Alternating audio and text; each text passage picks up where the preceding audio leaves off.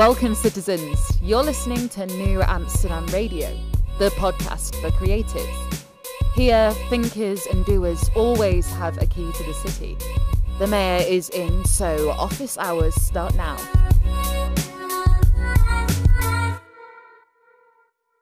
Knew Amsterdam Radio starts now. What's going on, citizens? Hope everyone's doing okay.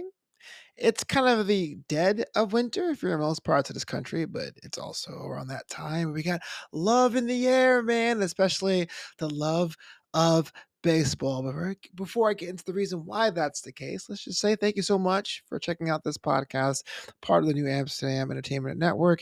It means the world to me. The flagship show, Knew Amsterdam has been around for, I can actually say this without hyperbole, five years now, over 230 episodes, plus bonus episodes, to be frank with you. And it's rocking and rolling. Uh, KnewAmsterdam.com uh, at Knew Amsterdam on that Instagram. And of course, uh, that X, it is new underscore Amsterdam as well. SeatGeek still sponsors the show, y'all. What are you doing? Are you going to sporting events? Are you going to concerts and not using SeatGeek? Well, that's a mistake. And listen, I like the fact that you have good taste in podcasts. That's why I'm trying to give you that promo code FLOBITO, F L O B I T O, for 20 dollars off your first order. Let's be real. Sometimes you see those fees and you're like, I don't really want to rock with that. But SeatGeek gives you the best prices in town. And with $20 on top of that, just sweetens the deal. SeatGeek, promo code FLOBITO. Let's do it. But as it is for me right now, I got the pleasure of being a part of the Baseball United Content Corps, and I was hanging out with Liam Skiffington. Liam is the CEO of SoxStacks Sock Stack. It is a newsletter for Boston Red Sox fans and fandom. This guy was amazing. We connected like brothers in Dubai, and I really hope you enjoyed my conversation with him. So let's get right to it. After the jump is my chat with Liam Skiffington of SoxStack. Welcome back to Knew Amsterdam Radio, the podcast for creatives, thinkers, and doers. And if you know me, Flobo Boyce Demand the Mayor's Office, I like doing things. I like sport. And so that why that's the reason why my guest today is doing that in spades. Please welcome Liam Skiffington, home of the SoxStack, who was doing the dang thing in the baseball space, sir. Thank you so much for being on the show. My boy, what's going on? It's good to see you again. It's been a minute. It's been a minute.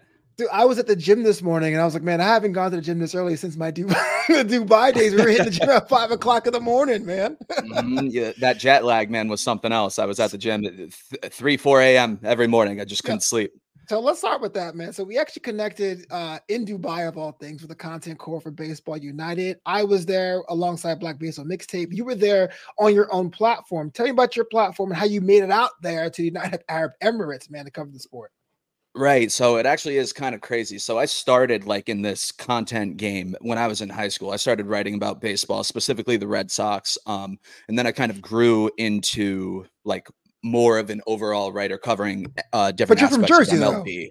I'm from Massachusetts originally. Oh, you're I from live in Jersey okay, right okay, now. okay, yeah, you can't take the Massachusetts out of me though. Just making sure. Um, so as I started to progress with that, I started to get uh, more like high profile guests, and then just the world as it uh, like evolved media specifically became more audio and video reliant so i pivoted there started a podcast um, when i moved to nashville to cover the nashville sounds the aaa team for the um, ah milwaukee brewers sorry brain Mm-hmm. fart yeah. um, so I started just filming content. I did a little bit of writing down there, but that's when I started to kind of veer off and fully lean into uh, podcasts and video.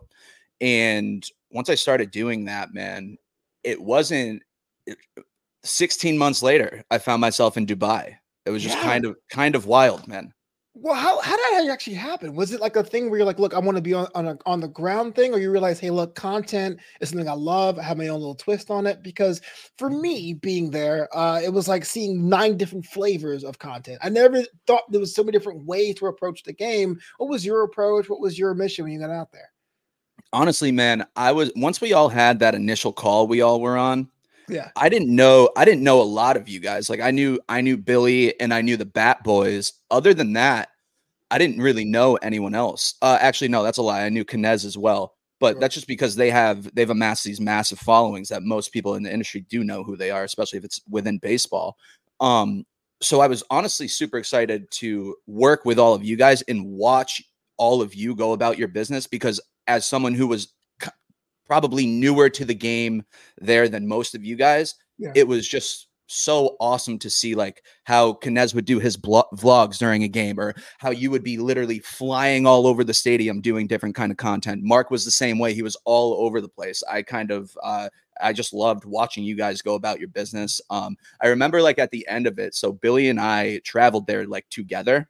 Okay. Um, and I remember at the end of it, man, I was just so I'm 26 years old. Billy's a little younger than me. I was just so proud of this freaking kid, man, for and just so impressed with the way he hustled. He was just grinding the entire time. Not that we all weren't, but Right. for some reason he stood out to me. Maybe it was just because like I was with him the majority of the time there. But like that guy hustles, man. I love that kid. No, I'm I'm with you. It, it is funny how like well, I'll take a step back because I'm a, I think we told us this offline, but I got lucky with my assignment out there. It just so happens that we're on the mixtape together. We had Kash Shaikh, uh, the the majority owner of the league, on it, and he invited both of us. But Mark couldn't make it, so I went for the entire platform. And Mhm. the first night, the first day, they kind of like threw us in a, a suburban or was it Tahoe or whatever. This is about the car. Yeah. If they threw us in the car and they're like, "We're gonna go ahead and work," and I didn't know what the hell we were doing. I'm looking around. I see Liam there looking all like gangster, not talking to nobody. I'm like intimidated. These people are half my age. I'm an old man. I'm like 38 years old. I'm like, I don't know what the hell I'm doing out here. But I thought it was cool as we went on because again, we saw the way different people different approach the game. But like there was kind of that bond there. It was like, yo, we're gonna sweat our balls off anyway. we're gonna cash these Mhm. guys anyway. Uh, let's make it work. And so you said that to me too, because again, you were training in the morning. Uh, we did our work in the afternoons and we saw the area at night too. So I, I respect the hell out of that. But so so you were getting the call. How did you pitch it to your family out there first? Because I know for me it was kind of touch and go, right? It was kind of like, are we going? Are we not going? Do we have tickets to go? like that's Mhm, been your 1st mhm. trip going out there, right? So what's that? What's deal with that? Man, so before we had this initial conference call with the content corps, I didn't even have a passport. So Okay. and on that call, they were like, "Well, yeah, we want you guys out here in like the next like uh five six weeks." So it takes seven weeks to get a passport. So as soon as we ended that call, I my girlfriend and I ran to the uh, post office to get all that taken care of, Yeah. and then thankfully it came in. I'm one of these people. I just have the worst luck of all time. Doesn't matter what the circumstances. So in my head, I wasn't going to Dubai. In my head, like my passport wasn't going to be there on time. But fortunately, it did get there on time. Got there actually like four weeks later. So like two weeks before we were supposed to go. So it was awesome. But after that initial call, man, obviously I was pumped, like I said, covering my bases, getting my passport. Yeah. But then, like a couple weeks go by, none of us are really hearing much. Couple uh, another week goes by, we're not hearing much. So then, like our group chat started kind of being a little live, like uh, like hey, what kind of like just bumping shit to people, like hey, what do you, what's going on here, what's going on there? Yeah. You guys want us to book our own flights? Like, what's the situation? Um, and honestly, I think because it was their first time doing it as well, and I know there was some issue they had with the like the travel agency that they had contracted to do this. right. Um, I'm just thankful we all got to get out there, man, on time and uh have a great time. No, absolutely, and and and I, I'll be the first one to admit, and I'll, I'll I promise I'll shift gears. I swear it's not the baseball United chat. Oh, you're uh, good, man. Uh, but I I was so I was so nervous in two different two different ways. It was yeah, I wasn't sure if it was legit, not legit. But I wasn't sure if it was things were set up or I would have to like figure it out when I landed. And two, unlike everyone else in my group, I wasn't I wasn't my own brand, so I didn't really know what I would do. I'm working with this is the first time I'm actually working with something else, and so I Mhm. did feel that same kind of way. But again, I was so glad to to see how we all just said, okay. I wonder how many people like said, I'm out when they saw the challenges at first. But we got to see it. It was kind of making history out there in that part of the world. So it's pretty awesome, man. it was crazy. And I don't know about you, man, but at least when I was over there, like I said, pretty fairly new to the content game. When I was over there, at least the first like day or two, I was struggling one with just anxiety because like across the world, I don't know anyone. Sure. Um, and then the other thing was I found myself at like I said, just for these first two days, comparing myself to ever all the o- other creators. So comparing myself to Liam and Eric, comparing myself to Knez. And I had to keep reminding myself that I'm not them. I did what I did, what I do is the reason I'm here. So I have to stick with that. I can't uh comparison is the killer dreams, man. True. So I, I, had to continue to remind myself that throughout. I, you know, what, I'll, I'll tell you the story. So that that first ride, the first day, because we we got thrown up to the SUVs, and I sat caddy corner from you, and I'm like, damn, that Liam guy looks like he's just a badass. I don't know. I was so overwhelmed because like I, didn't know what it was. Are we competition at the time? Are we competition? Are we are we going to be like in a in a press room? Is there a time where we get like interview space? Is there interview room? I didn't know. I was so anxious. You'll notice this. I wasn't around the first night. I I was there for with you guys for 10 minutes. We listened to the Mhm. Kash Shaikh's little like um, warm up speech or whatever, and I just was so nervous. I sat in the stands, and I give him all the credit in the world. I sat with um, uh, Patel's dad, Casey, and Yeah, I'm just yeah. like, and I'm just like, man, what am I doing out here? And it's the fact that he was an old man, like almost like my family, because my dad was a cricket guy too. We just like shot, shot the shit for like two or three hours and said, look, man, you made it all the way out here. Get yourself in the game and, and produce. But yeah, that first day, I was like, I, you know what? Here's the word I'm going to say. I was scared. I was like, what am I doing out here? It's Thanksgiving week. Uh, these young kids, I'm an old man, you know what I mean? But I think uh, for me, what I found out going on, what made myself different was that I was okay with getting angles. And I thought that was like my my little lane and asking people like dumb questions, like funny questions. That was what I kind of found my thing was. But that first day, day and a half, I was like, I don't know what I'm doing here, you know? Dude, I'm not even gonna lie to you. Like, I'll be straight up. I my first day, we got there. Um, it was me, Billy, and Jennifer were the first three creators there. So it was just us. I not like an hour after we got to the hotel, I went to my room. I was on the verge of tears. I called my girlfriend. I was like, I don't think I should be here. I don't think I also, for some reason, at that time, I didn't think I deserved to be there, especially Yeah. given everyone else. This is what goes back to that comparison thing. Given everyone else I was around, they are probably like the titans of that industry, so to speak. Sure. So it was almost intimidating to be like brushing shoulders with these guys before I had the chance to actually know them. It's funny because of all the people I worked with that week, and everyone was great. There's no one that wasn't great. I mean, I that feel like team they put together, man. Sorry, not to cut you off. No, absolutely That right. team they could put together, they couldn't have done a better job. I felt that from the first second we all met each other, we all just clicked. We had that kind of chemistry, like we're all here doing this together. I just loved that, like kind of. It almost was like a team. Yet Yeah. we're all doing our own separate things, but not competing with each other. Was- so it was interesting. Yeah, like I was saying, like everyone kind of had their own little little lane, and it reminds me of like a, a- when I played sports for the two weeks in high school. I was a I was a, a nose guard in uh, in high school. I was like uh, five foot nine, two seventy five. I was a house, so I just uh, but it was kind of cool to do that. And and and you and Knez and, and Knez, uh, Mark and myself, we flew back together, so we had that Mhm. whole morning just like just to chop it up and see how it was going on. So I, you know, I have all the respect in the world for you guys. Um, absolutely. But uh, the reason why I wanted you on the show because, sir, you inspired me. Right? I am. I am a fan. If if there's Liam Merce, let me know. Uh, when I get paid, I'll definitely buy something because you are the creative genius behind Sox Stack. Uh, talk to me about this. You're a Red Sox fan. Millions of those people exist. What made you decide to put everything together and make a platform to get Sox news in one location?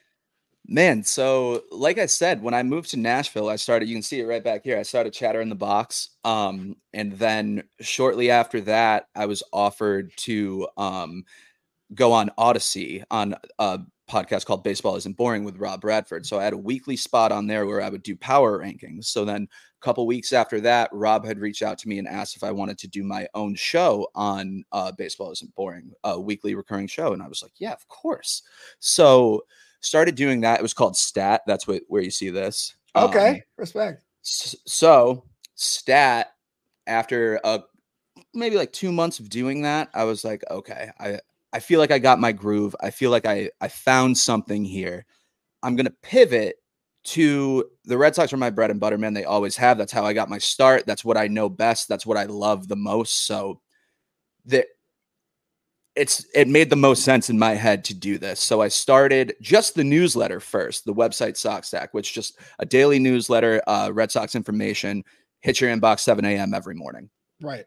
And then after that, I was still continuing to do stat, but I was like, why would I why would I have a podcast under a different name when I'm like the success I've had with SoxStack just in this first month has Right. been better than I expected. So I was like, I should probably just name the show SoxStack as well, have it all in one so I can push all that content to one certain demographic.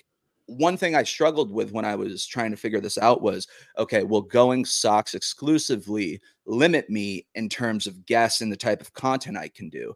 And mm-hmm. on one hand, like, yes, it does. But on the other hand, just because I'm running SoxStack doesn't mean I can't reach out to someone not involved in the Boston Red Sox organization and interview them. You know what I mean? Sure, sure, sure. So obviously, my focus now is on SoxStack, continuing to build that up um, as we move forward.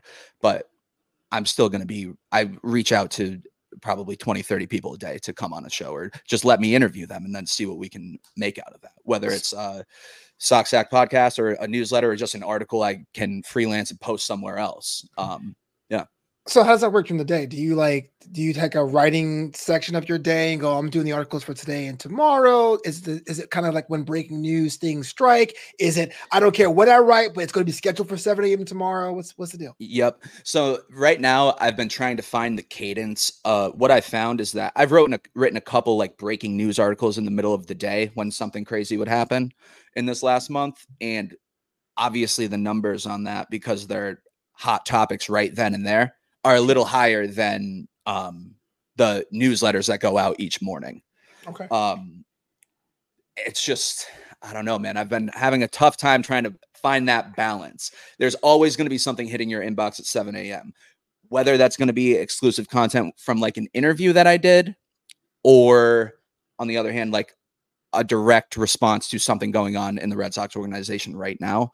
Like i said trying to find that balance but not uh not too worried about it um yeah. even I can also just continue to post those like midday articles and I don't have to send them out to the subscribers. I can promote them other places so their email so their uh, inbox isn't being flooded constantly. Absolutely. Yeah, man. All about balance though. Like I said, we've been launched less than a month uh so we're getting there. We're getting there. Yeah, absolutely. So um I'll admit uh, I was I was super jealous and I was like, damn man. I mean, I remember the days when I used to used to blog back when it was called the blog. And um Mhm. I'm kind of in the underground stages of, of launching one of my own uh, because I'm just saying, like, look, man, if Liam is like the coolest dude on the planet, he has a little like following. I could have a following too, right? Uh, but I think the most important thing, no, stop. I think the most important thing of, of, of SoxStack is the consistency. I mean, I, I always had this picture of you like stopping like Clark Kent and like, I have to go now, and it's something going on. Like, do, uh, do you your your network? You mentioned your girlfriend, family members. Like, what's the level of support been like? Has it been times where the support has been lacking? What's that been like when you tried to build your platform? Man, so I will say I said this a couple times to Mark when we were in Dubai. There's no one in my life that's been more supportive of me and these dreams than my girlfriend. Like it takes a lot to Put up Um, with oh, you. I'm- I'm uh, yeah, well, to put up with me, but then also to like to be in a relationship as an adult and um like have your boyfriend go across the world for a baseball gig that's a contract gig with nothing really to come back to. Like that takes a special kind of person, a special kind of uh, level of trust and understanding and belief in me. Um, so yeah, man, I have so much support. It's been crazy. I wouldn't have, I wouldn't be able to be here right now at this stage in my career if I didn't have them. I, I gotta say, man, like uh, maybe I shouldn't blow up your spot, but I thought it was pretty cool that you got Nick Swisher to do a cameo on Thanksgiving Day. yeah, man. So she, um, so my girlfriend's not, um, the big wasn't the biggest baseball fan before she met me. Yeah. Um, now she kind of is. So that Thursday, that Thanksgiving was our one year anniversary. Uh, when we were at all at that polo field, which was honestly the most beautiful place I've ever visited in my life. Absolutely. Um, and so then I just walked up to Swish and I asked him to do like a hey, get me out of the doghouse kind of thing here. Like she gave me, she told me I could go over, but like you know, she's not gonna be too happy about missing the one year, right? right. And then he did it, and then uh, so I I didn't even tell her because also the time difference. It was like early in the morning over here right. when I posted it. So I just posted it. And then she calls me the next day and she was like, Who the hell is that? Like, yeah, man, come on. That's kind of funny. It's like, like Yeah. who's a stranger talking about us? Yeah. Honestly, unless it was like Otani or Mike Trout, she probably wouldn't have. It probably wouldn't have resonated anyways. But um, now we, when we like when we have kids one day, we got to look back at that and be like, see what Dad did for Mom way back when. Your rocking chair on the porch. Yeah. it's funny because I remember like growing up hating Nick Swisher because he was a Yankee fan, and of course, as a Met fan, you have to hate the Yankee fan. But coolest dude on the planet, man. He's so so passionate about stuff. The coolest dude, man. What you what you see is what you get. He's absolutely as advertised. It was fantastic just to be around him. You could feel his energy anytime he walked into a room. Absolutely. Let's go Falcons. Uh, what, Oh, yeah. what what is the work work balance? I know there's a work life balance, but what's the work work balance? Do you have other journalistic jobs? You have a square job, as we call it here on the show? Do you balance that too, in addition to Stack? So it's funny you mentioned that. So right before Dubai, uh, I was working at a marketing company for a little over a year. I was working remote. I was on their CRM team, uh, building out their like back end communication stuff. Um, I got this opportunity to go to Dubai, and I said, you know what, man, I'm only going to be 25, 26 once in my life. Not not going to have kids for a little bit. Like I have I have a lot of freedom right now. Sure. So I elected to uh, quit that job right before Dubai Whoa. went to Dubai. Yep. Went to Dubai, came back, uh, started building up SoxStack. And then right now I've just kind of been exploring other opportunities in media, trying to uh, get some consistent income back and yeah, building Whoa, from whoa, there. whoa. Wait, wait, way to bury the lead. Yeah, I bet on myself, then flew across the country. What? that I mean, like, it had to been scary though, right? Or was it scary? Was kind of like it Absolutely, time, man. or like what was that feeling like? Absolutely. And this goes back into like I had this conversation with my girlfriend because obviously like when you're you're an adult and you're having a life together, those are things you have to talk about if you want to have a healthy relationship, in my opinion. Yeah. So it was like, will this are we going to be able to do this for a, a month or two while we figure it out? And the answer was thankfully yes. And so since we got back from Dubai, man, like I said, I've been building up SoxStack, uh, just building out the network and looking for other opportunities within the media space to try and make money. I, lo- I loved marketing. I loved the company that I worked for, but I feel like I said, I'm not going to have this much freedom for that much longer in my life. Yeah. So I wanted to be able to explore different opportunities while I still have that time. and I have to agree with that part. And it's not okay. So a lot of times when I when I was your age, sounds weird, right? But when I people when I was in my twenties, people Back in my in my 40s, day. back in my day, we we had TVs and they were square, not rectangular. No, um, they, you know, it, it changes because you you think about like the the getting hit by a bus or things may change, but I think no one tells you about the decline of your age. So I'm in my late 30s. So I'm still pretty good. I work out six times a week, not to flex. Um, but I do realize when I travel, there's creature comforts that I need that I, I, I didn't need when I was in my 20s. Like I, I need like a, a king size bed. I I can't do a Mhm. hostel. Like I need like an aisle seat because my legs don't bend for that long. And I go, as you get older, you'll get more and more of that, and that's more and more money. So if you're young, you got the energy, got the cash and time, just go, go, go, go, go. Even with your girlfriend, because when you're in your 50s and you have kids and they have braces, That's what I'm saying, man. I'm probably, I, I feel like I'll be flying to Dubai a little bit less when I'm 50 than, than right now. It's either less or so much more because you're that famous. Either one. Yeah, I guess we'll see. I guess we'll wait and see another 30 years. So what? Okay, so you have the platform. You're working on it, man. Uh, what do you do when you're not working on it? What do you do for fun? What do you do when, when it's quitting time? Do you believe in quitting time? Uh, I honestly, man, no, I don't. I think, I think, Constantly especially if you want to, I think, it's especially if you want to succeed in something like this, it's constant. So, like, if, for example, like if something happened with the Red Sox right now, I'd be writing that article as soon as we hopped off here. Sure. Um, so I, it's like I said, it's 24 seven. Um, I'm not a beat writer, so I'm not like that, um, in tune with it. Like I'm not that like, okay, this needs to be out right this second. Mhm. Um, but I try and embody that as much as I can while f- continuing to balance like just regular life. Um, because the more serious you take something, the better it's going to be. And I've proven that so far, I think, in this just this first month of with SoxStack. I know it's kind of a loaded question, but what is like the actual goal? Do you want to do more written content? Do you like the personality stuff? Do you like being a host of the show? Like, I know they all can interlock, but what's the one thing you think about when you think of success? Uh, ideally, man, I want to be a thought leader within the baseball space, whether it's Red Sox specific or uh, just baseball specific. I want to be a thought leader and I want to have people following me that want my opinions on baseball, that crave my opinions daily uh, on the game and how it's evolving. Dude, I crave that to opinions, me is man. the epitome. Thank you. Thank you. I appreciate that. But that to me would be the epitome of success.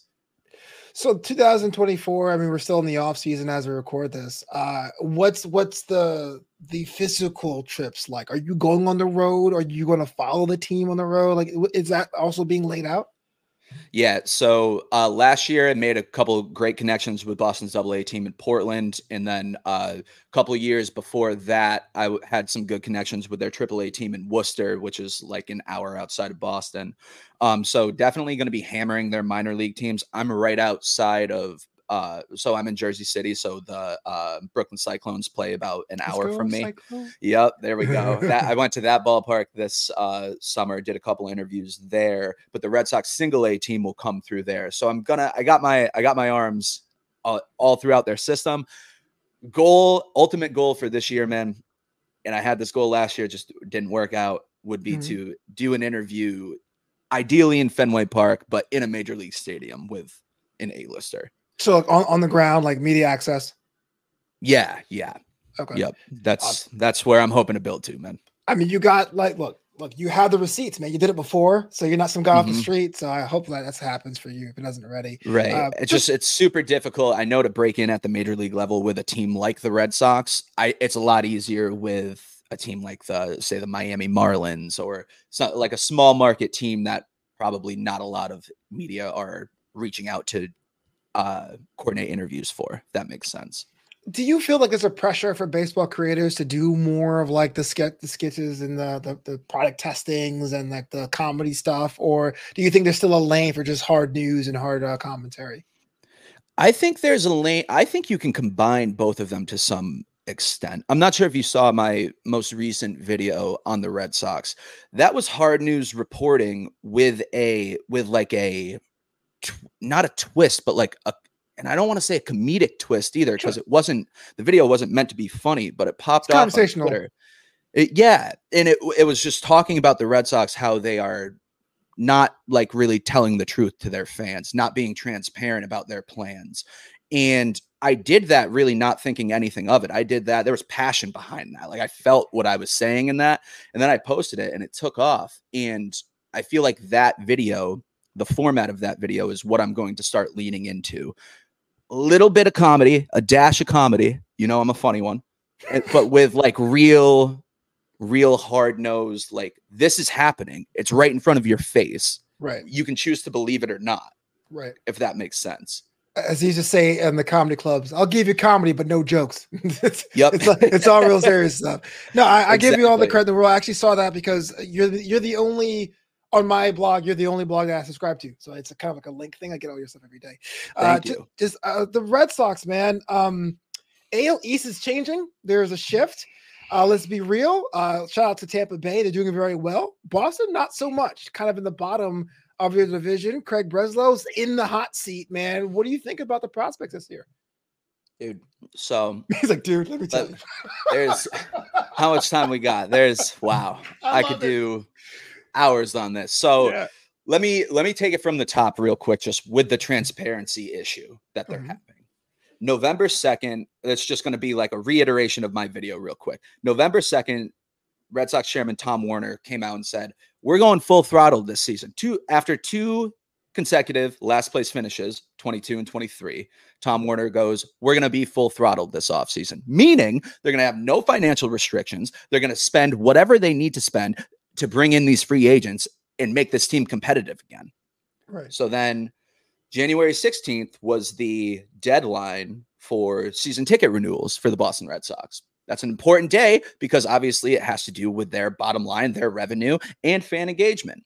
So, three days after that deadline, at Winter Weekend this last weekend, the Red Sox like winter event where all the players go and congregate and they do a bunch of fan engagement stuff. Uh, Sam Kennedy, the Red Sox president, came out and said, "You can basically expect our payroll to be lower than it was last year." Oh, which it, like that and then that's that was the catalyst man for that video and all of the reaction to it.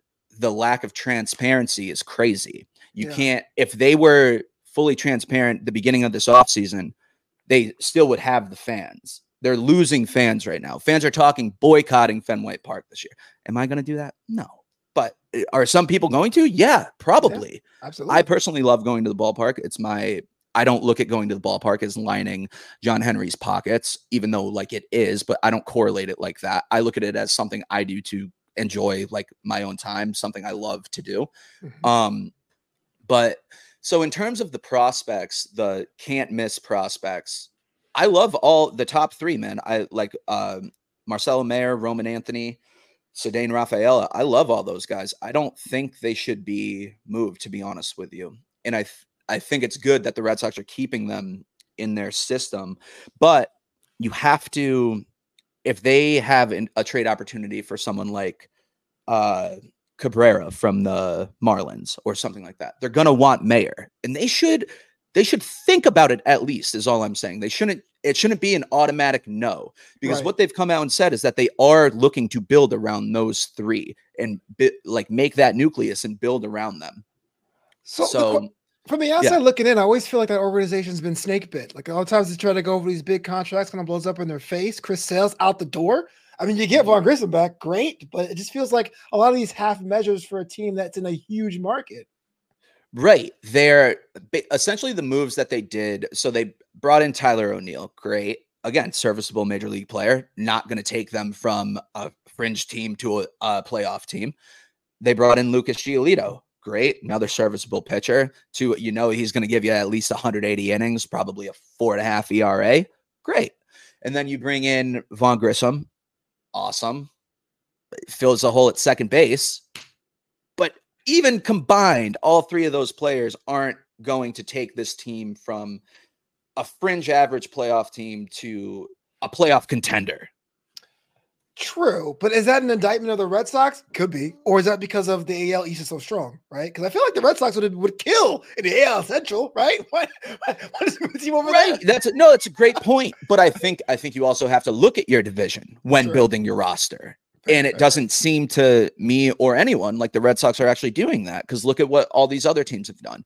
Uh, Baltimore really didn't have to do much. They signed Craig, Craig Kimbrel. They really didn't have to do much. They're going to be dominant. Toronto, if they put it all together this year like they should, they're going to be another force. Good on paper. Same with the Yankees. Same with Tampa, man. Like the Red Sox are the, the clear basement of the AL East right now. And yeah. yeah, there's about a month until spring training comes, two months until the season starts, but it's getting closer and closer, man. No free agent has signed yet, really. Like no big name free agent other than Ohtani and Yamamoto. Um, so I'm curious to see just where these dominoes fall. Like, will the Red Sox get that pitcher everyone's talking about? Will they get Snell or Montgomery? Will they get Jorge Soler? My answer is no. I don't think they are. And truthfully, I don't think they should because sometimes the best move you make in the offseason is the move you don't make.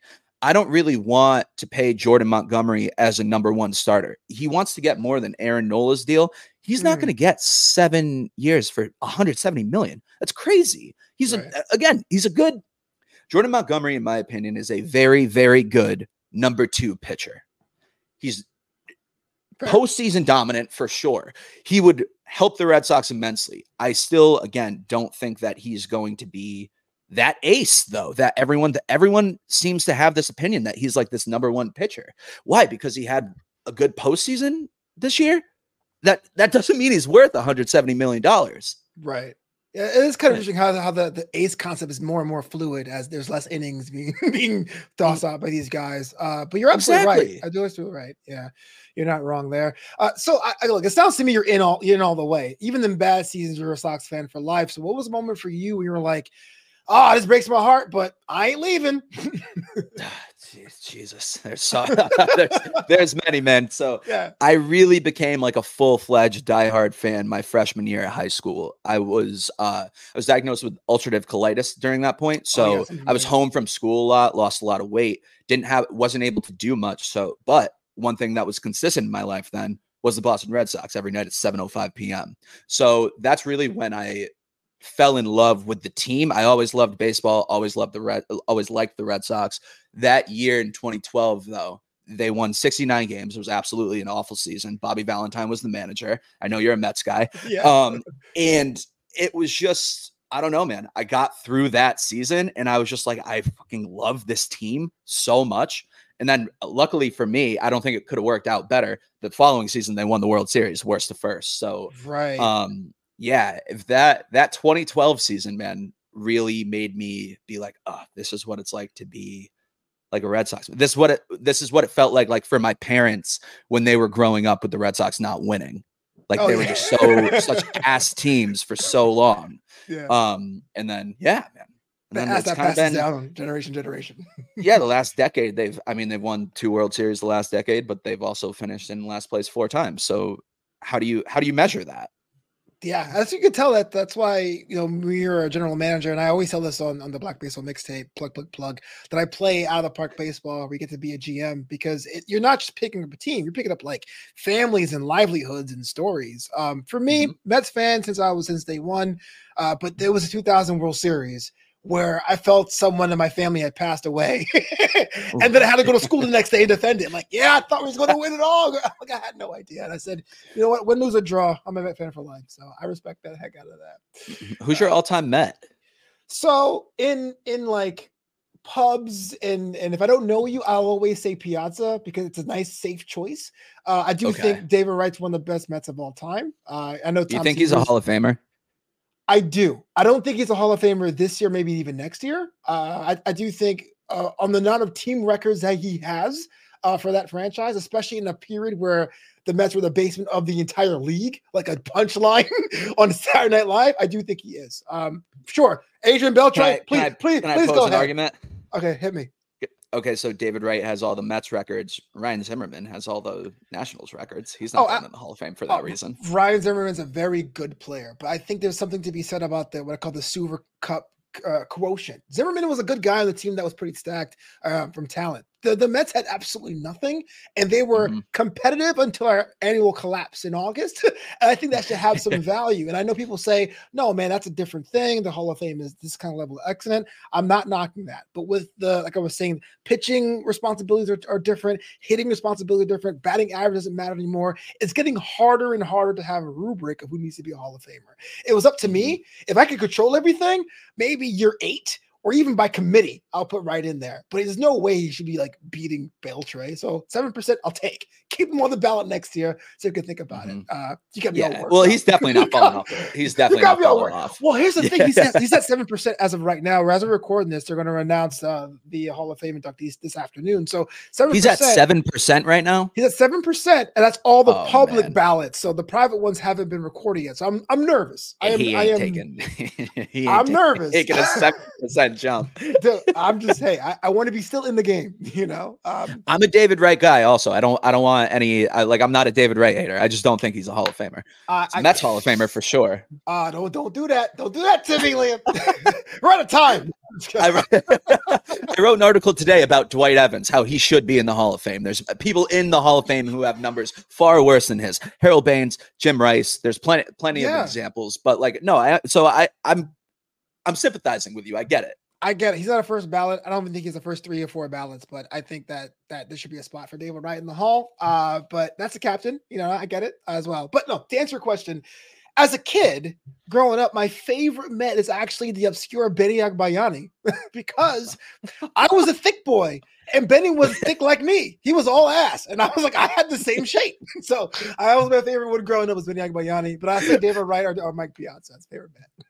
He was all ass. He says. Yo, I, yo, he should look. It was me. It was only me. Uh, I remember you showing me. I remember in Dubai you showing me like a picture of you when you were like littler in high school or something. You're massive, man. How did you lose all of that? Uh, you're not going to believe this, but the Subway diet.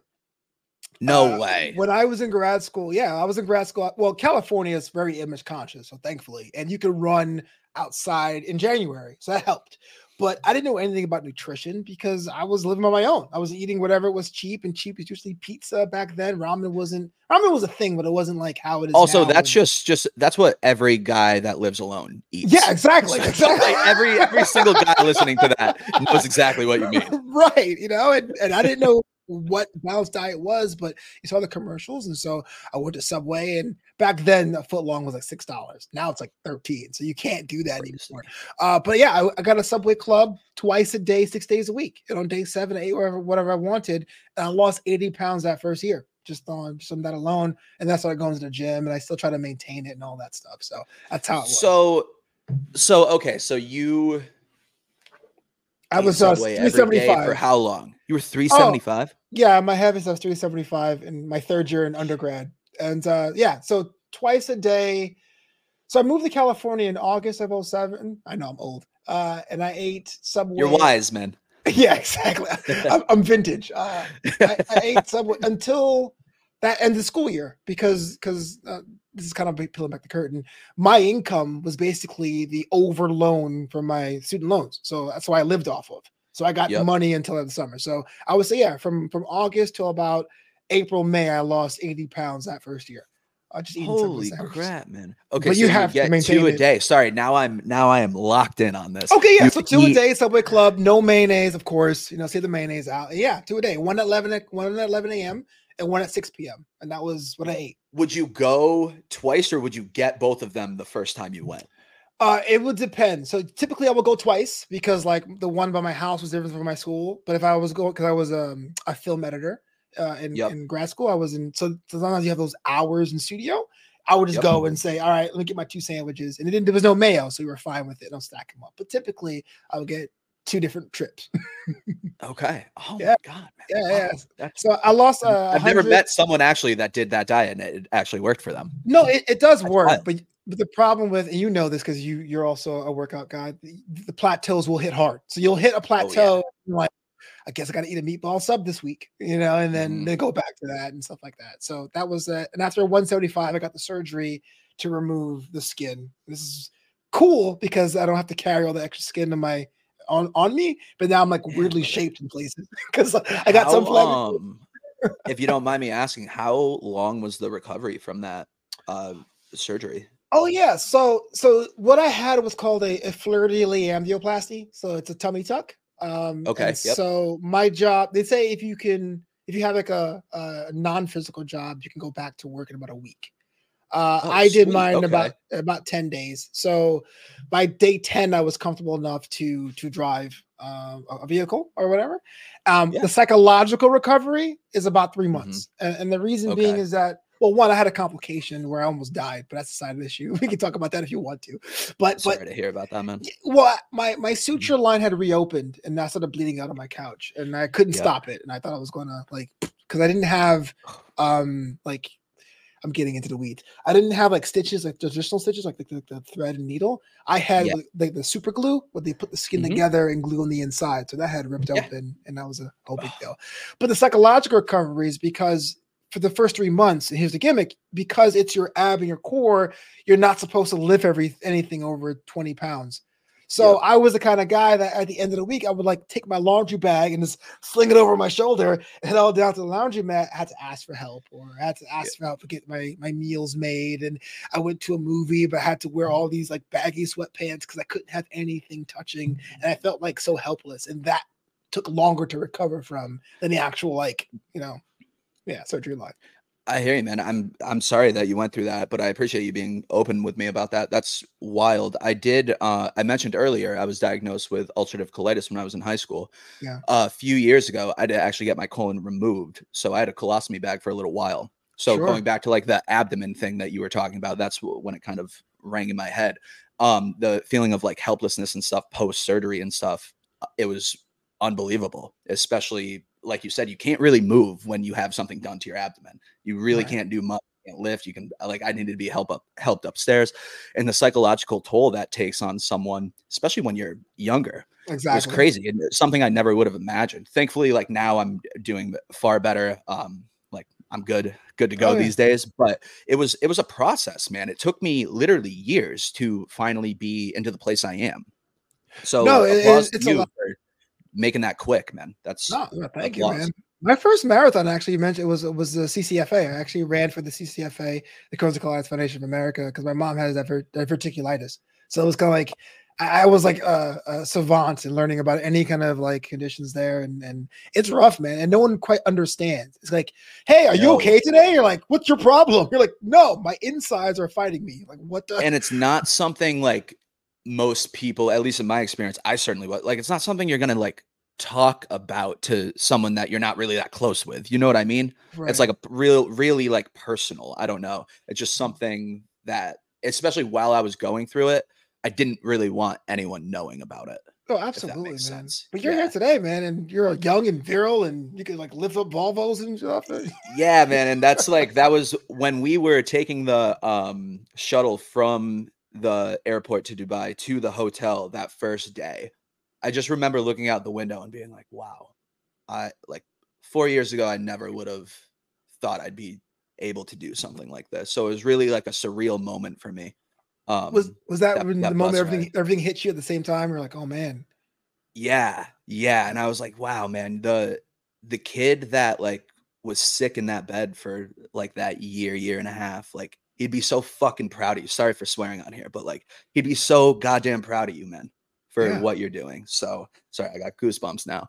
But yeah, man. So that whole experience to me, honestly, like I'll tell you this, I got uh I came back home, I got the Dubai skyline tattooed on my uh leg. Right. oh that. dang, that's that's dope, Yeah. man. Wait, with the frame and the little sail thing and the yeah, just the, just the skyline, man. Yeah, with Let's the go. everything. Yeah, yeah, Yeah. It was uh it was an amazing trip for me, personally and professionally. You know there's one reel i made uh where i just had like a picture of like the the the airplane flying in over a map. I watch it like almost every day because it came out Mhm. of nowhere. We went out there we came saw conquered part of history and it was amazing man. I want to get i'm gonna get something too. Why, why the hell not? I'm due. I only have i only have four pieces but i'm due for something else man. Ooh, yeah i know. I'm, I'm slacking. I'm behind. Um you know it's okay. I got is? five. They're all little though. But the problem with me is like I can never settle on an artist. I'm like, oh man, this person, this person's great. Oh, a two year wait. Well, Yeah. Well, that's the problem too. If you want like a design or something, like I just have, I have like script on my arm and stuff, so it's not like it doesn't take that great of a tattoo artist to do that. Yeah, Um, but if you want like a design, something that looks great, yeah, you're gonna be on a wait list for a little Yo, bit. And you're gonna be spending some big bucks too.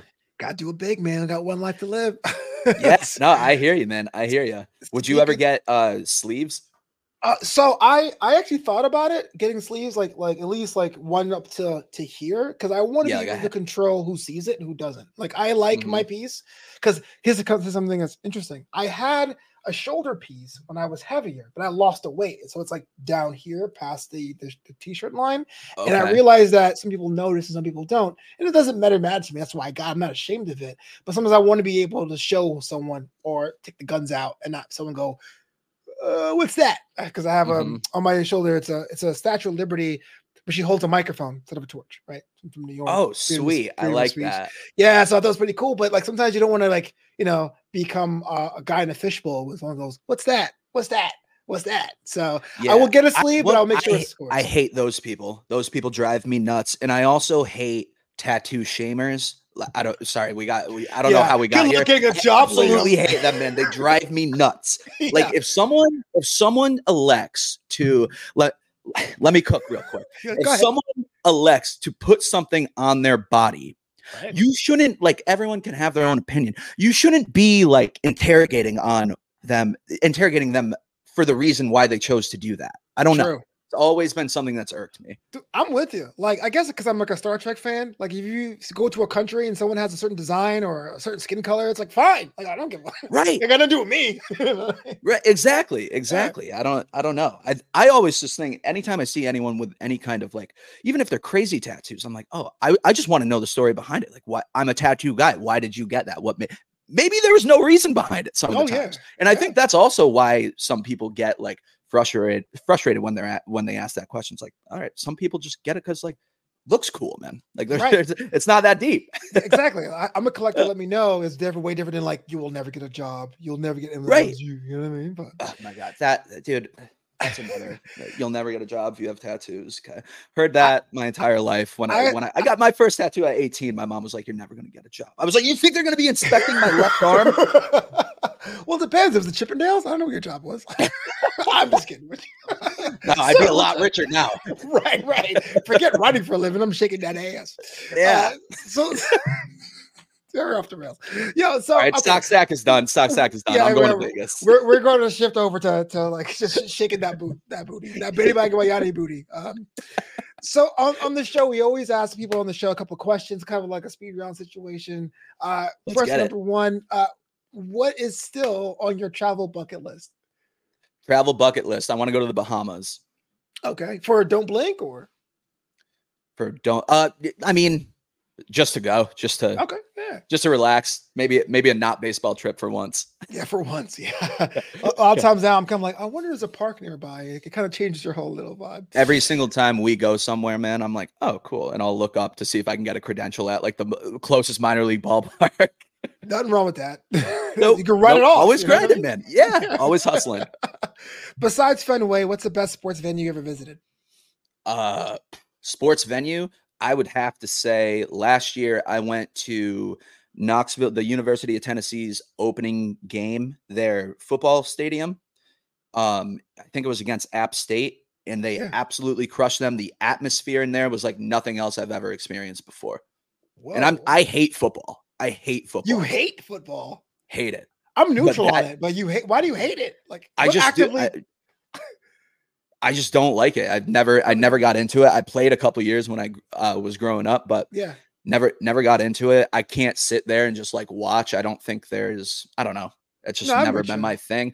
I'm baseball, I would say if I had to pick a one second, it would be basketball. And then I really could care less after that. I get not caring less. I just figure like you like you hate like oh one time like these like football ninjas. Oh no, no, no. I don't family. hate hate is a strong word. Hate's a strong word. I don't watch I don't watch football. I'm very indifferent about it. I'm super casual. Like I, because I used to play. I used to play, and I and I, and I walked on thinking I would be a running back. But again, I was in high school. I was 275, so I had to be uh, nose. So to me, it was super Yeah. boring. And I was like, but yeah, uh, everyone. I don't know why we're talking about football. Uh, everyone collects something. What do you collect?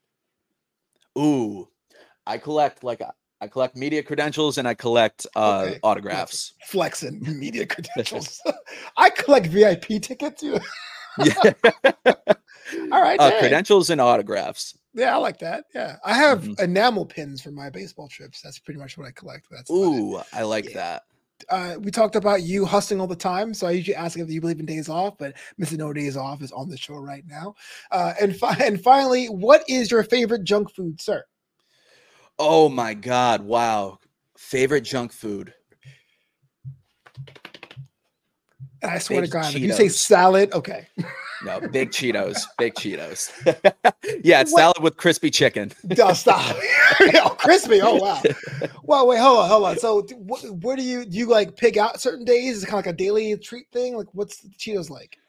Oh, so see, I have absolutely zero self control when it comes to anything like that. So I can't even have it in the house unless the whole bag's going to be gone. Fair, so fair, I, fair. as a as a standard practice, we don't keep snacks in this house often, except if it's like uh, pretzels. We'll always have on deck, and then multigrain chips we'll have on deck. Those don't count. Like, I guess they are technically unhealthy, but if I go to a party and someone has multi-grain chips, I'm like, Yeah, you're kind of like you're an asshole. I get it. Yeah, no. but um, I yeah, like I said, man, if there was a bag of Cheetos right here, I'd delete the whole entire thing. Same, sa- I'm the same way with candy. Same way with anything that's like bad for me. Honestly, just have that like need need to kill the whole thing. Yeah, I'm the same way. I feel like I'm still a fat kid if you just give me the opportunity. just like What's like your Kirby. what's your favorite junk food? I eat them all, but I got a sweet tooth though. So like now I get like the the soft baked cookies. That's kind of like my my jam. But uh, I'm a, uh cake donut guy. Uh, when I moved away from the East Coast, there was no Dunkin', and so when I got to LA, the first ten years, I had a, I was on a donut shop tour to find a donut Yep. shop that would qualify. so I Yep. still do that. Um, I'm not into chips as much, but if you give me like the the honey twist pretzels, the Snyder's and Hanover's, it's a wrap. you know. Ooh, yup, yeah, the, like the honey mustard ones. You ever have Mhm. those? Like the bits? Oh, so good. I have one question for you. Hit me. And the only reason this popped in my head because I was talking about it yesterday or earlier today with one of my buddies. What was your first car? Oh, uh, a 1999 silver Toyota Camry Solara SLE V6, the two door. Okay. Okay. Yeah. Wow. So, damn, uh, that's Yeah, for a first car, it's pretty legit. Yeah, yeah. yeah. Damn. Okay. All right. Chicks Mine that wa- one. How, when did you? How old were you when you had that car? Like, what? Where did that car fall in line of like newness when you got it? My age or like the year? Well, same thing, right? So Yeah, same thing, I uh, guess. It was it was 2004, so it was, it was a five year old car. But the reason why I got it is that my undergrad was in Florida, and uh, being from New York, we didn't realize most of the country is all roads. so I got there Mhm. my first year, and I was stranded. And they're like, "Okay, we're getting you a car." That's uh, how it happened. Gotcha. Okay. The reason I asked was just because my first car was a 1990 Buick Regal Oh, damn! two door coupe. It was white and it had velvet, bl- bright blue, like blue like your shirt, velvet interior. I was about to say, yeah.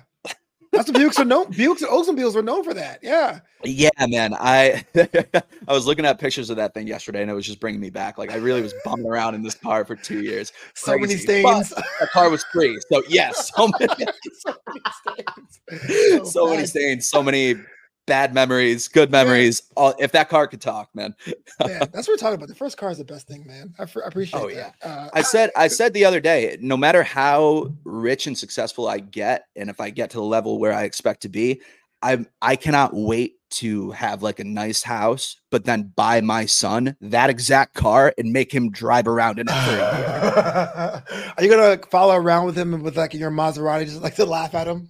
Yeah, just to be just yeah, exactly. Bill's character, kid. Well, actually, no, I'm gonna drop him off in the Maserati at school uh, on Monday. Then on Tuesday, I'm gonna make him drive that car there for the rest of the week. you should buy, you should buy the car now and just have it in the Yeah. garage, ready to go. The layer Just have on it. I know. Yeah, they might not be able to find one by the time I have a kid. 1990. yeah, I know, right? It's an antique classic car. Uh, yo, Yeah. Liam, this, this has been a, a, rare time, man. Just hanging, chopping up with you, man. But I think now's time for the fun stuff. If I want to connect with you, if I want to follow SoxStack, if I want to, you know, check out your podcast, how I go about doing that, baby? Dude, you can go.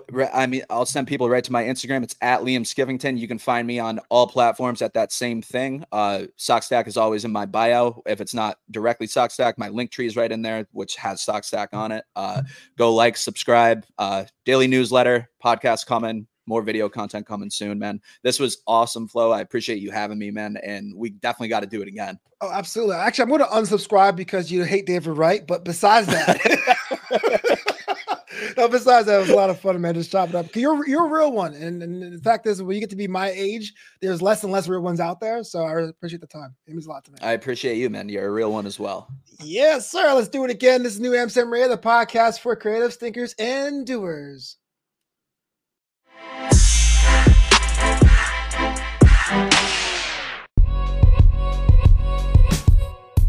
Thanks so much for listening to Knew Amsterdam Radio. Learn more about the show at KnewAmsterdam.com. That's K N E W Amsterdam.com. Until next time, this city is yours.